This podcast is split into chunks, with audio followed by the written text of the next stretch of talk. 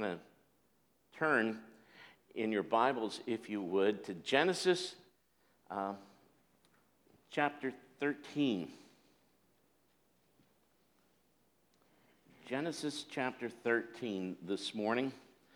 We're looking at the life of Abraham and just one snippet there.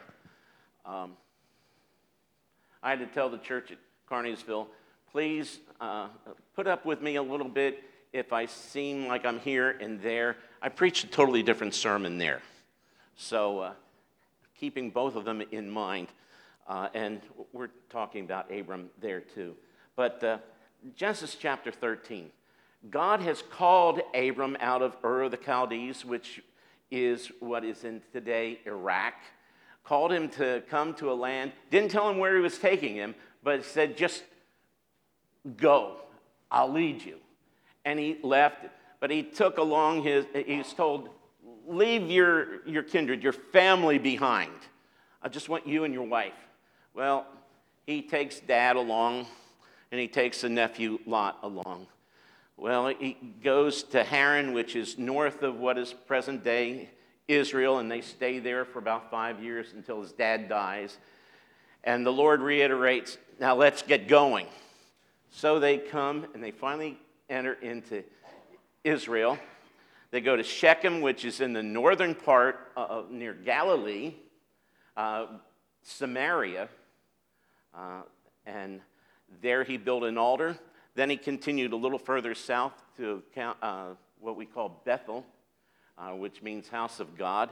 That's a town that's 10 miles north of Jerusalem in the hill country. And there he built another altar and worshiped the Lord. Have you ever noticed when you obey the Lord, things happen? And there are tests that come our way. Some people uh, get the idea if you trust the Lord, everything's going to go your way, and you have all these crazy preachers on television that know nothing about what they're talking, saying, God wants you to be happy and healthy and, and have all kinds of money, and everything's going to go your way, and just command things, uh, the disease to leave. It doesn't work like that. God allows things to come into our lives to test us to help us grow. Without those testings, we'll never grow. He wants us to be faithful, and He wants to show us that He is faithful to us in the middle of the storm. Not that He's going to take all the storms away, but if we trust Him and obey Him, we are going to come out a lot stronger, and we're going to be a lot more useful to Him in our lives. Well, he's there and he's kind of on a, a high. He's worshiping the Lord. And then he moves a little bit further into what's called the Negev, the southern part of, of Israel.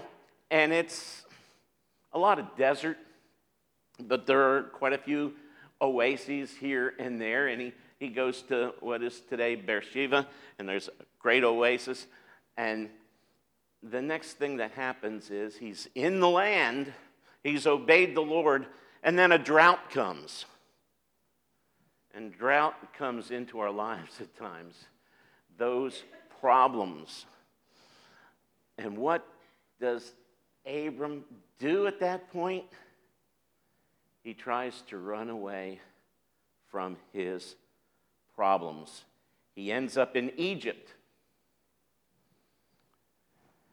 That's not where God wanted him to be. But he goes there.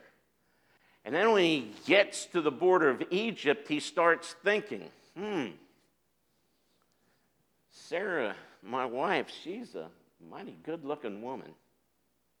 We get down there, Pharaoh's going to want her, and he'll kill me to take her. Says, Sarah, we're going to tell him that you're my sister, so everything goes well for me. Ladies, how would you like your husband to do that? In a way, he was acting like a pimp. He's willing to sell his wife, so he's going to have it great. The Lord wasn't pleased with that. I don't think Sarah was too pleased with it either. But one thing that did happen, the Lord went after Pharaoh's household and he found out what the truth was. And he goes to Abram, What have you done? Why have you lied to me? And he returns Sarah. By the grace of God, he returns her. And Abraham and his nephew Lot leave with an abundance silver and gold and all kinds of flocks that they've acquired while they're in Egypt. I'd say the Pharaoh was more than kind for the lie that was told, but God had something else in mind. We come to chapter 13, and just that to set up what we're talking about that. They have returned. They're, in uh, verse 2 of chapter 13, Abram was very rich in livestock, in silver, and in gold. And he journeyed on from the Negev down there in the, the southern part of Israel and went as far as Bethel to the place we had pitched his tent at the beginning between Bethel and Ai to the place where he had made an altar at the first. And there Abram called upon the name of the Lord. He got back to where he was supposed to be, and he began to worship the Lord again. And guess what happens? There are more problems. Why? Well, let's take a look.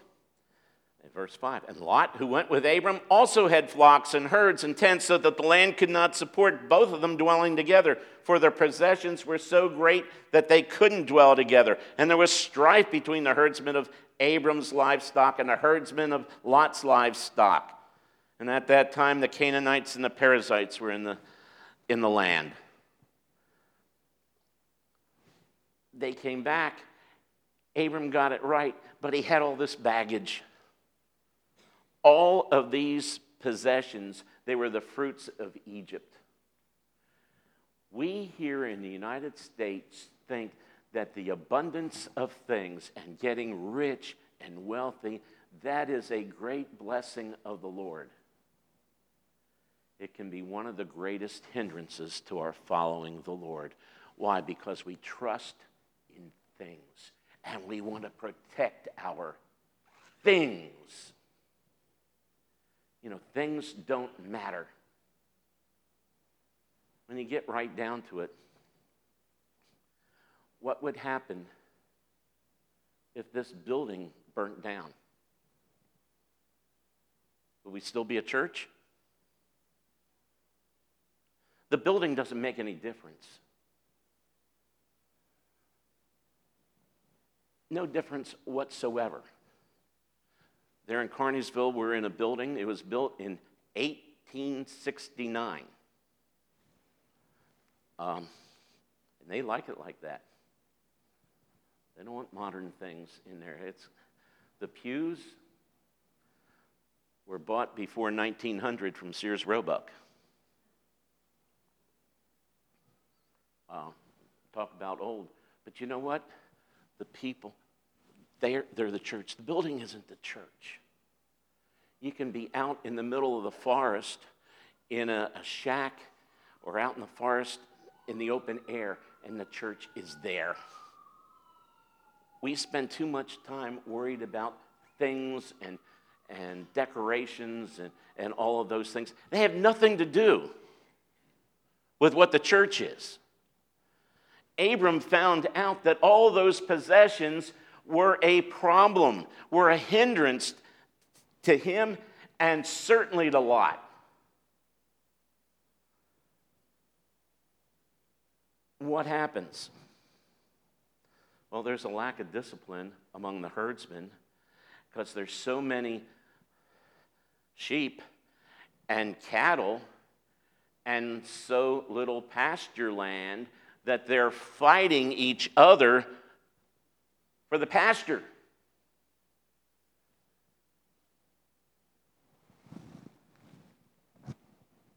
And while they're doing all of that and fighting among themselves, and we as churches fight among ourselves and have all kinds of problems, they forgot one important thing.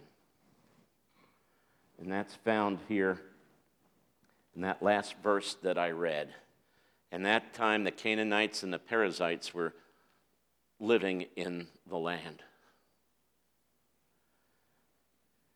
The heathen, if you will, the world was watching and they saw what was going on. We don't want any of that. All the things that we do speaks loudly to the world around us. If all we are going to fight over things, recently we had a fight at the church over a clock. Things. Things don't matter. What does matter is our relationship to the Lord and making sure we are right before God. All those other things, they're fine. But that's not what we are here for. We are here to serve the Lord Jesus Christ. Why? Because he saved us like he did with Abram. It took us out of the heathen world and brought us to himself. Abram finally got that. Not that he was going to be perfect from now on, and, and in fact, he doesn't truly get saved until chapter 15, where it says he believed God and God counted it for righteousness. That was when he truly was saved, but he believing, a lot of people believe in God but they haven't given their lives over to the Lord and stepped out in faith, trusting Him all the way. Well, here they are, they're fighting, and it's up to Abram, the one who God called, to say it a lot, to try to find some kind of a godly solution. What are we going to do? Abram said to Lot, let there be no strife between you and me, and between your herdsmen and my herdsmen, for we're kinsmen. Is not the whole land before you? Separate yourself from me. If you take the left hand, then I'll go to the right. Or if you take the right hand, then I'll go to the left. Here, Abram realized you know, all these things that it wasn't going to work. There wasn't enough pasture for all that they had. So they were going to have to move. By the way, Lot wasn't called anyway, Abraham was called. Lot tagged along. And now the Lord is kind of separating Lot out. That doesn't mean that he wasn't a righteous person because we read in 2 Peter that he's called righteous, but he made all kinds of dumb mistakes, the mistakes that we make all the time trying to be more like the world and getting all the advantage of the world rather than allowing God to have his way with us. Well,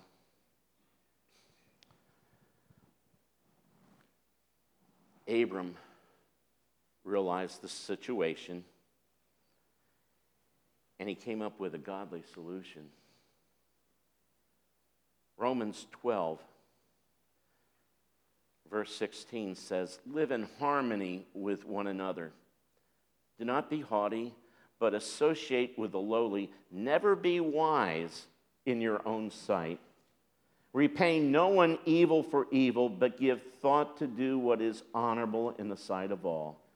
If possible, as far as it depends on you, live peaceably with all men.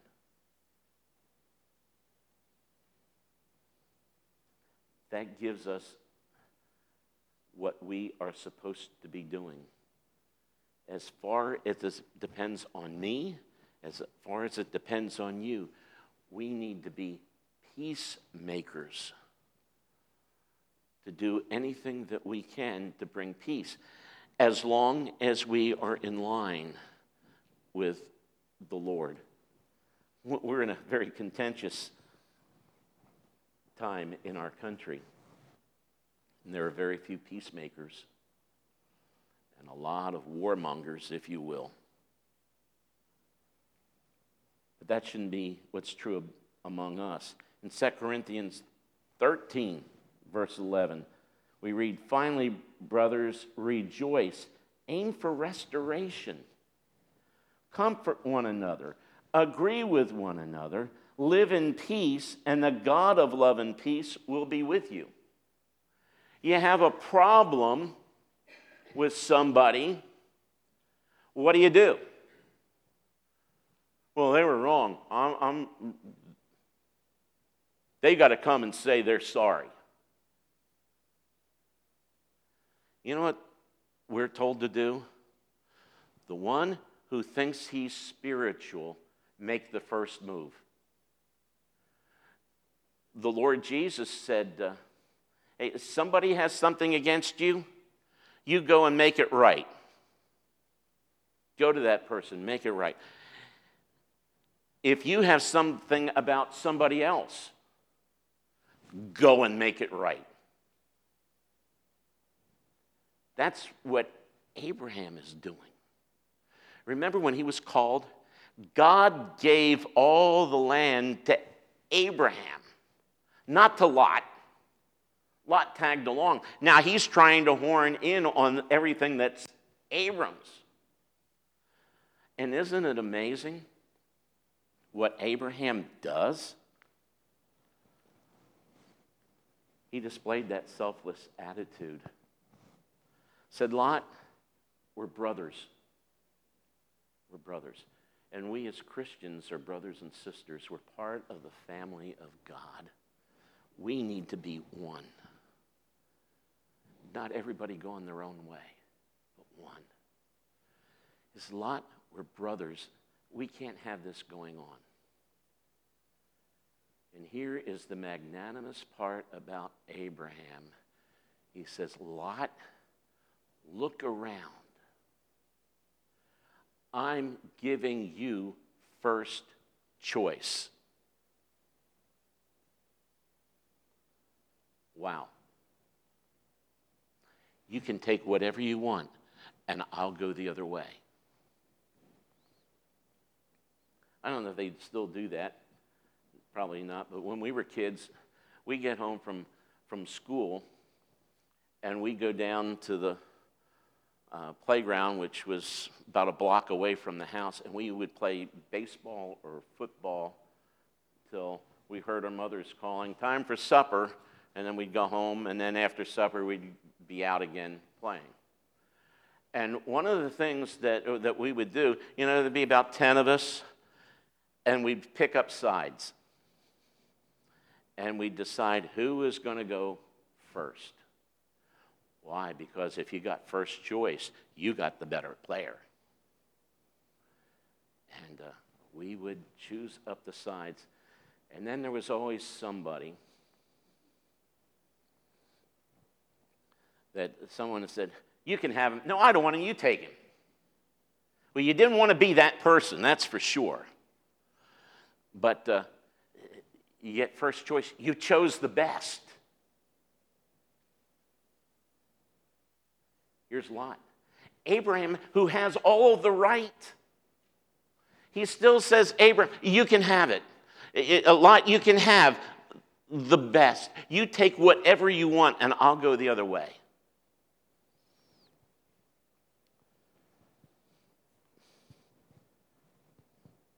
That's pretty much like what the Lord did in Ephesians or in Philippians chapter 2 verse 3 and following.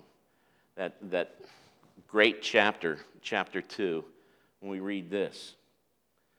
Do nothing from selfish ambition or conceit but in humility count others more significant than yourselves.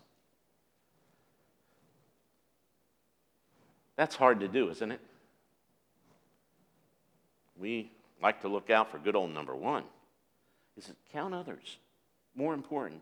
let each of you look not only to his own interests, but also to the interests of others. And here comes the clincher. Have this mind in you, which was also in Christ Jesus, who, though he was in the form of God, did not count equality with God to be a thing to be grasped, but he emptied himself by taking the form of a servant.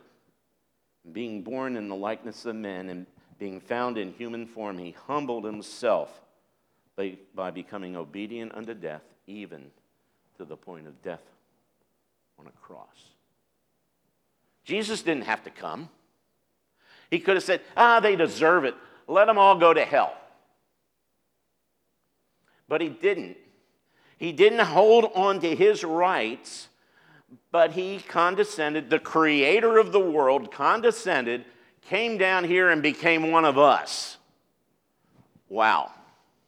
How many of you would like to become an ant? I don't mean A U N T, I mean A N T. A bug. I wouldn't. But the difference between Almighty God and one of us is even greater than between us and a bug. And that's what Jesus did. Why? Because he loved us bugs. He loved us enough to become one of us, to die so that we could be with him. Abram is understanding that principle here and now. God has given him the land, but he's saying, Lot, you choose what you want.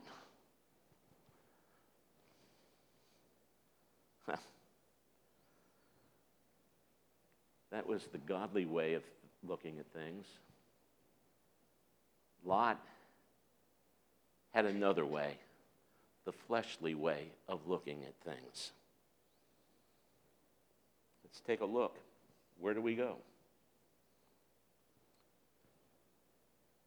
And Lot lifted his eyes and saw that the Jordan Valley was well watered everywhere like the garden of the Lord, like the land of Egypt in the direction of Zoar.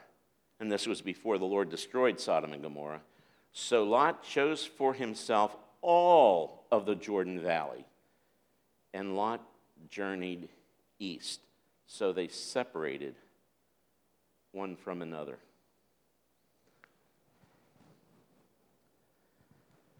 Abram trusted the Lord and by the way, he found out and utilized the principle of joy. Jesus first, others second, and yourself third. We can do that, we're going to have a whole lot of peace and a whole lot of joy rather trying to grab everything for ourselves. What did, what did Lot do?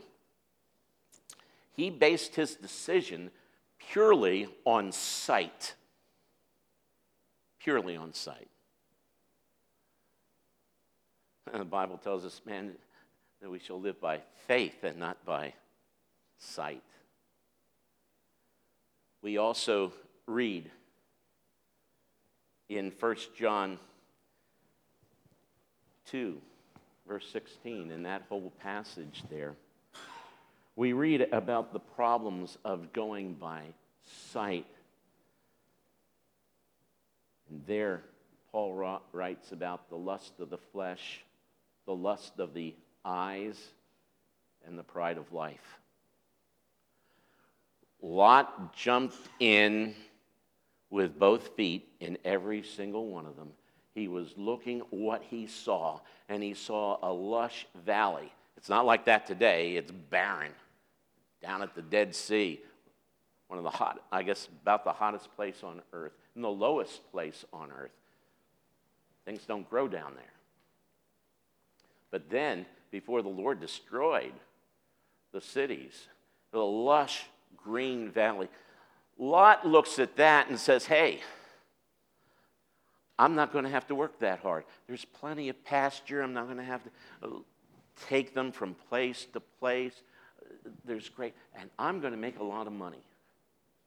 Uncle Abe, I like your idea. I'm going east. I'm heading down to the Jordan Valley. And you can stay up here in these rocky hills and fend for yourself. I'm going down there. We read in the, in the Bible a lot about the sight. Uh, Eve, when tempted by the serpent, Satan, she saw that the fruit was good for food. She thought, oh, it's beautiful. Yeah, I, I want that. Later on, when uh, the Israelites crossed the Jordan, came to Jericho, remember Joshua led them and uh, they had to take Jericho, that city. They marched around Jericho for uh, seven days and then blew the trumpets and the wall came down.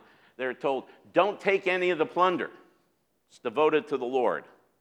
But there was one man by the name of Achan, and his testimony was well, after they, they did that, they went on to the town of Ai, and they were soundly defeated. And Joshua said, What happened, Lord? What's wrong? He said, There's sin in the camp.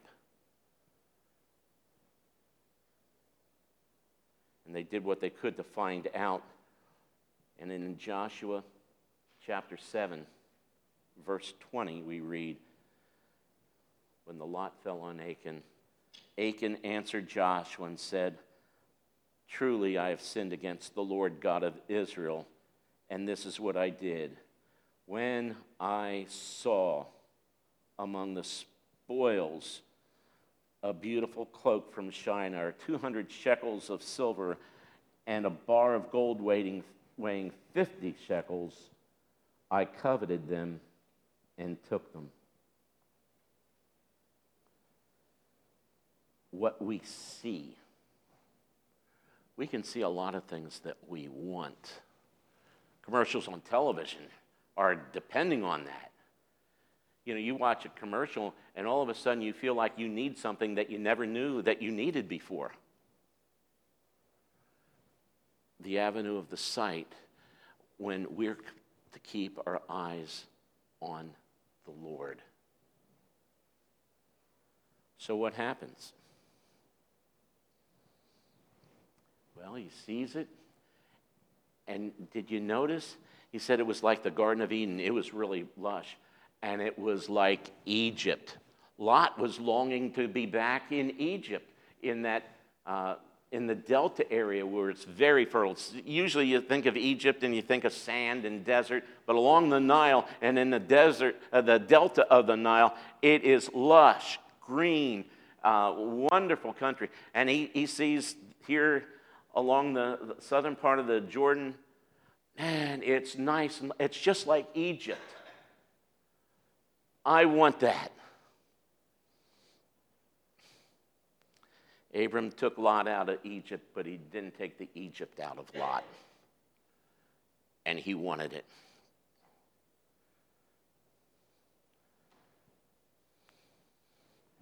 So he pitched his tent as far as Sodom.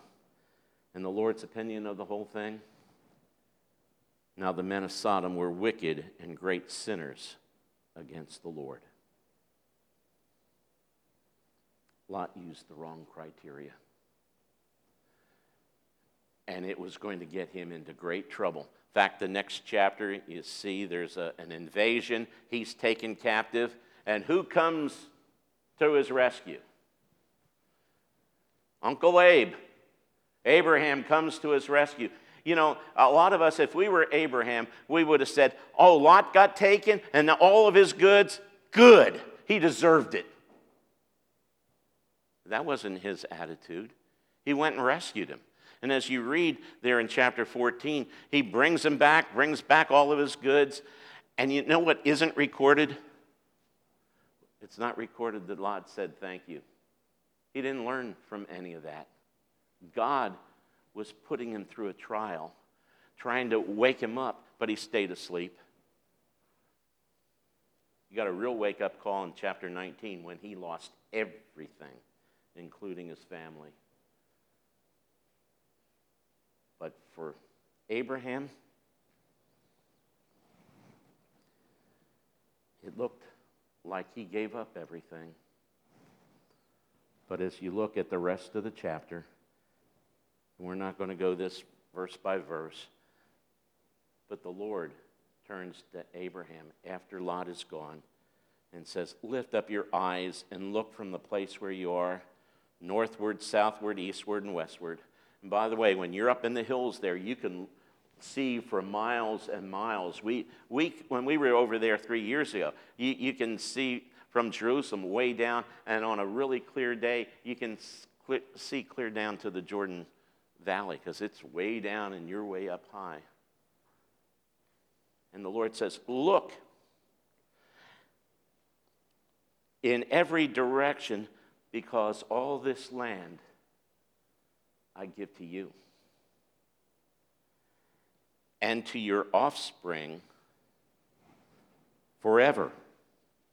I'll make your offspring as the dust of the earth, so that if one can count the dust of the earth, your offspring shall also be counted. Arise, walk through the length and the breadth of the land, for I will give it to you. So Abram moved his tent and came and settled by the oaks of Mamre, which are in Hebron, and there he built an altar to the Lord. What did the Lord do? He promised him the land and he promised him descendants. He gets a little more specific later with him. And he said, Look at the stars if you can count them, so shall your offspring, your seed be. God greatly rewarded Abraham for Abraham giving it away. And the Lord restored over and over and over again. Folks, the Lord Jesus Christ gave away his life on the cross, shed his blood for you and me. And what has the Lord given to him?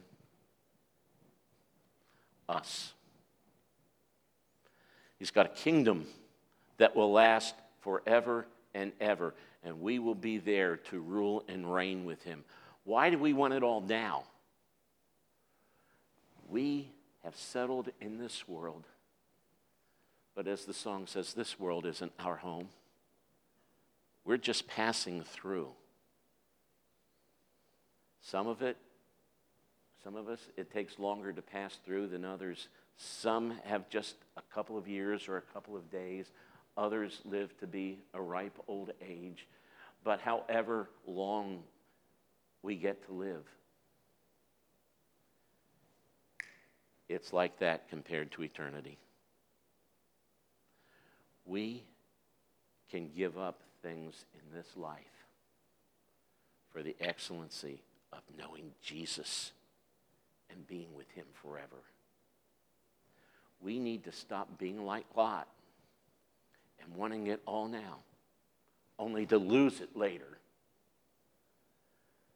To give it up now and give it all to Jesus, allowing Him to have His way with us so that we are going to have it all and more than we can ever imagine in heaven and have it forever and ever and ever. What's our choice?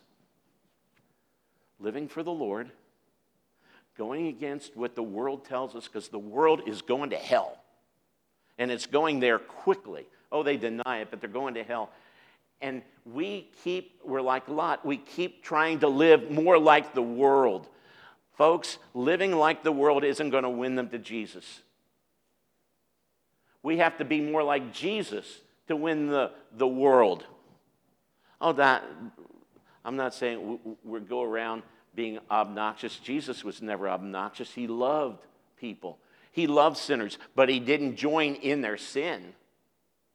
He loved them and showed them a better way. That's what we've got to do. Not join in, but we try to look like the world. We try to live like the world, enjoy all the world's entertainments and everything. A lot of stuff is junk.